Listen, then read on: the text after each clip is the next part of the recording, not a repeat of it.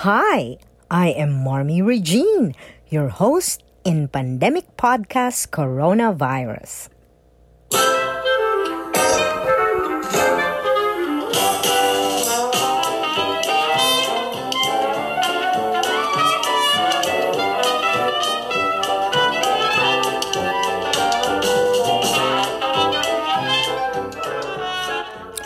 Today, we are now in the fifth episode where we will discuss the most anticipated vaccine. That is why the episode title is To Vaccinate or Not to Vaccinate. There is always a dilemma that humans like us are facing every day. It is a reflection of the famous lines in literature to be or not to be. It is a question on which path to take when you are on the crossroads of life.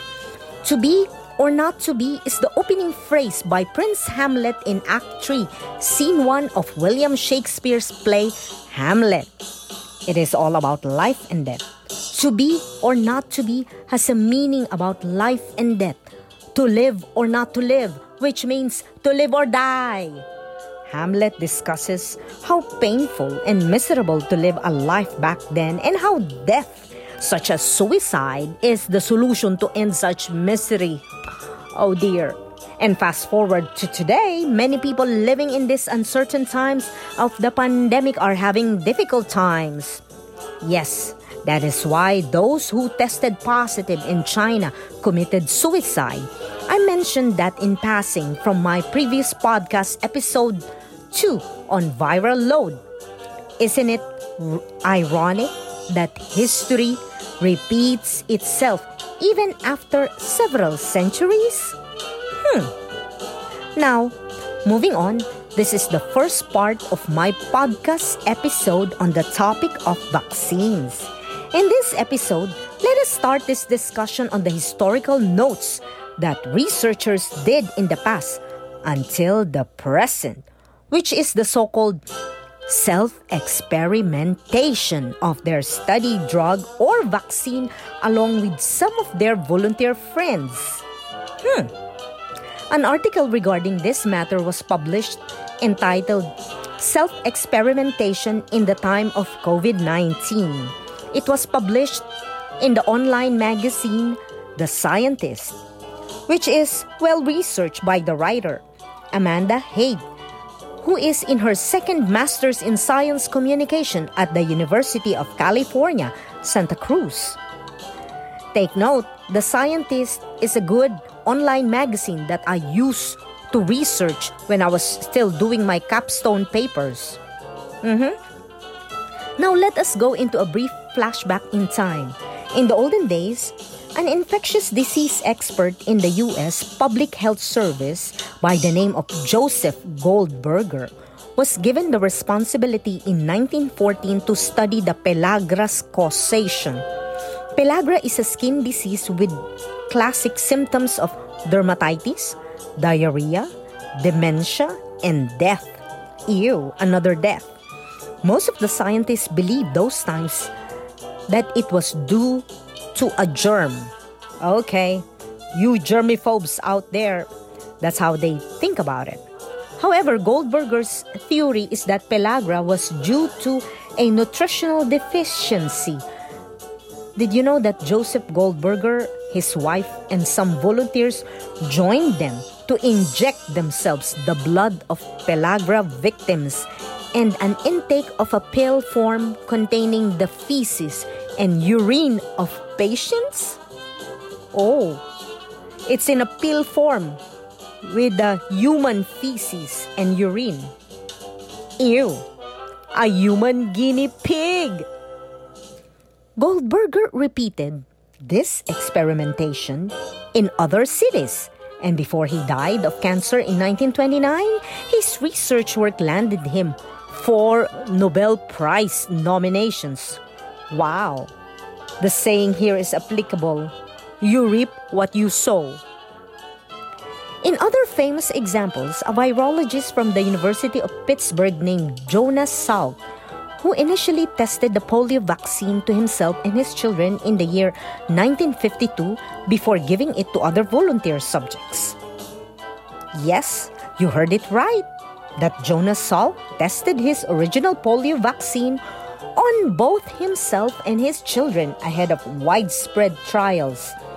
Another example was from a married Russian couple, Marina Voroshilova and Mikhail Chumakov. Pardon me if I did not pronounce it right. They were considered polio experts. And by the way, my late mother's name was Marina. And so, going back, they also self administered in 1959 a potential vaccine before letting their three sons had an intake of those sugar cubes laced instilled with a weakened polio virus. After a lengthy argument in what form of drug administration to give patients, they agreed on the oral intake of the vaccine using a live polio virus. Later on in 1994, the World Health Organization declared polio disease eradicated in the Western Hemisphere. Now, these brave researchers are willing to risk their health and health and their lives, including their families, for a greater good to humanity. There were bizarre examples of medical self experimentation in the history of scientific research, which gained notoriety and fame at the same time. As I mentioned before, history repeats itself, which is also happening now with the COVID 19 pandemic. In some parts of the world, researchers have offered their bodies to science to pursue a vaccine to treat an infection with SARS CoV number 2, SARS CoV 2.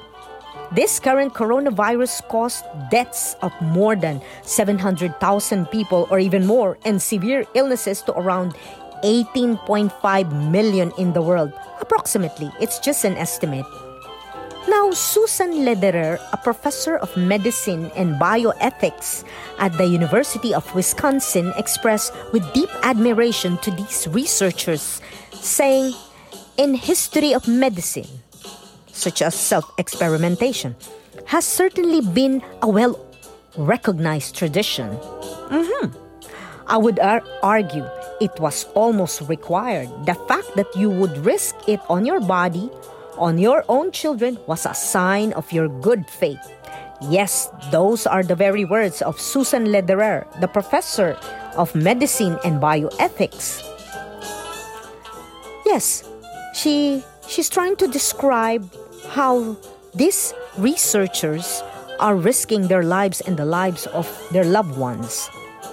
Now, another notable inspiration of great self sacrifice was the development of the yellow fever vaccine, which it was led by a team of researchers in the US Army by a physician named Walter Reed upon his arrival in Cuba at the end of the 19th century during the Spanish American War to study the virus.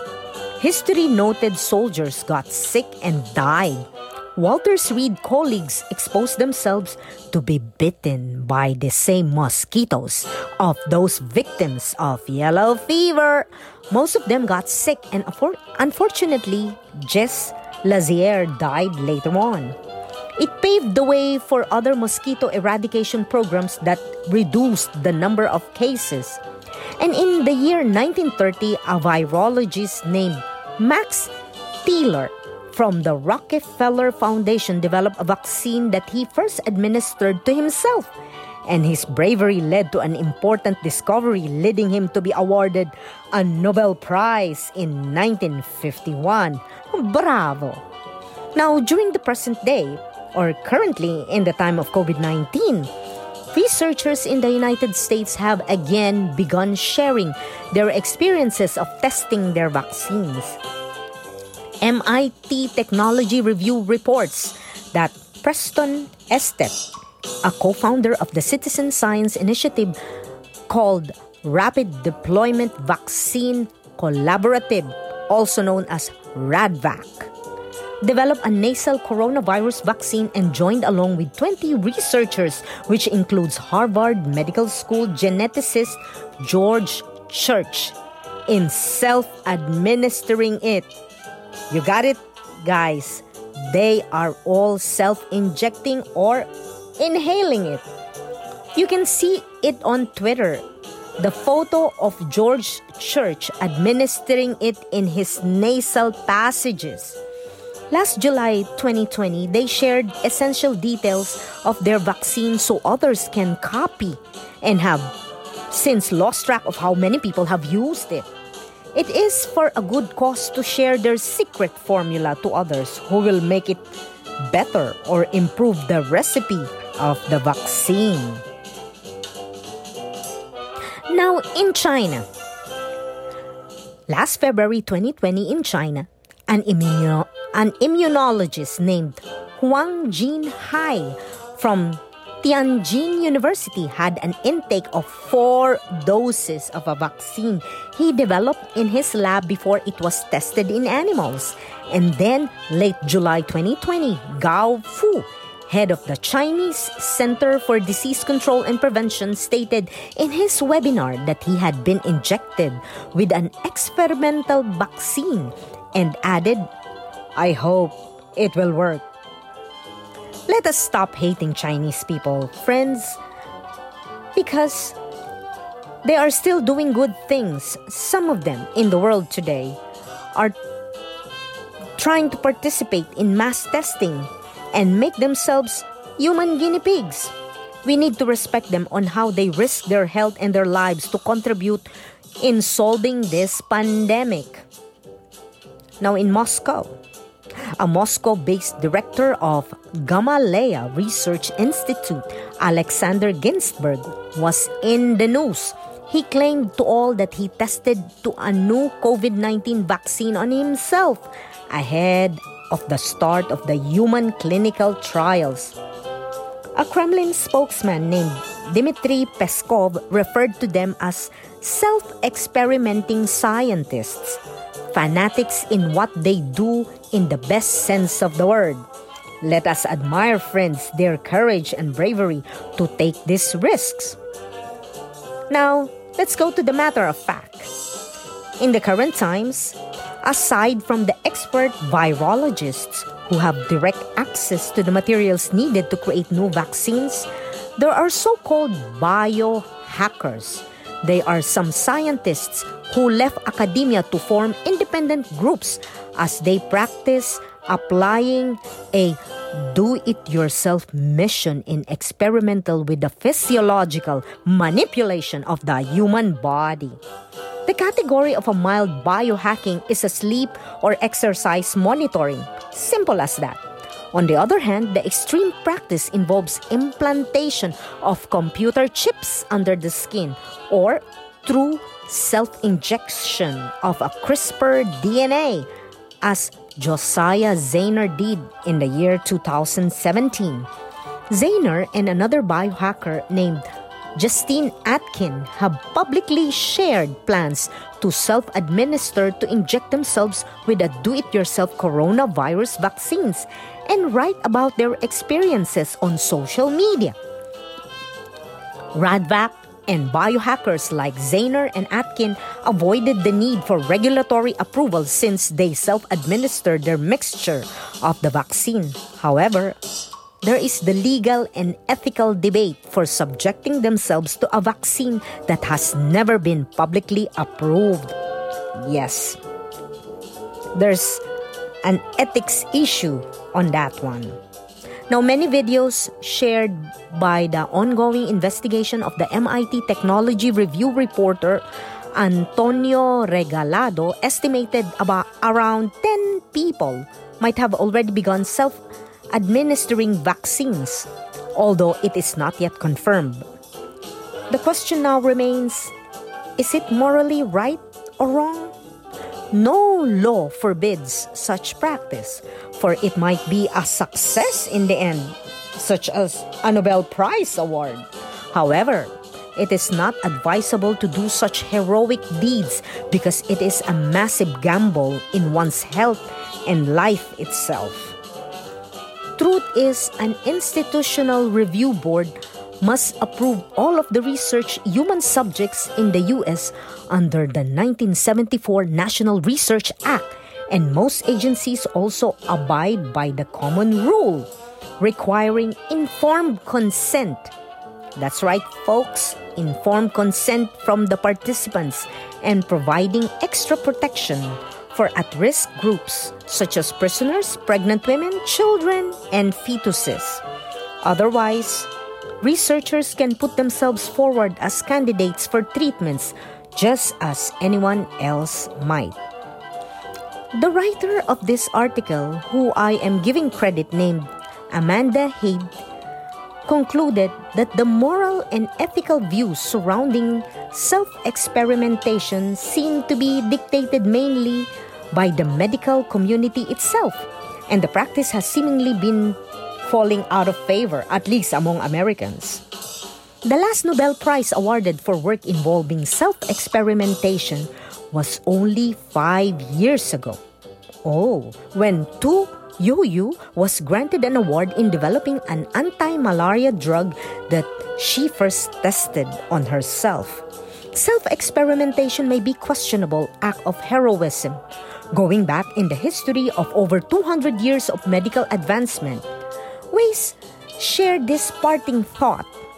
My conclusion is that, despite some unwise decisions in the past to indulge in this activity, many self experiments have proved invaluable medical community and to patients who are seeking to help. Therefore, rather than scorn such intrepid colleagues in their search for truth, I am inclined to salute them. Yes, folks, we have to salute their courage and bravery. The trust in medical science and vaccines in the United States is low. Only 50% of the Americans are agreeing on taking a COVID 19 vaccine once it is approved. I don't blame them. They don't know the safety of the vaccine yet. That is to come. Self experimentation is a blind reassurance of vaccine safety to the public that is why Gao admitted to the Associated Press by doing a self administration is to assure the general public such confidence in vaccines, especially when social media spreads misinformation seemingly faster than the virus. Haha. there are conspiracy theories around us in social media, and I will not disagree on them nor claim them to be true.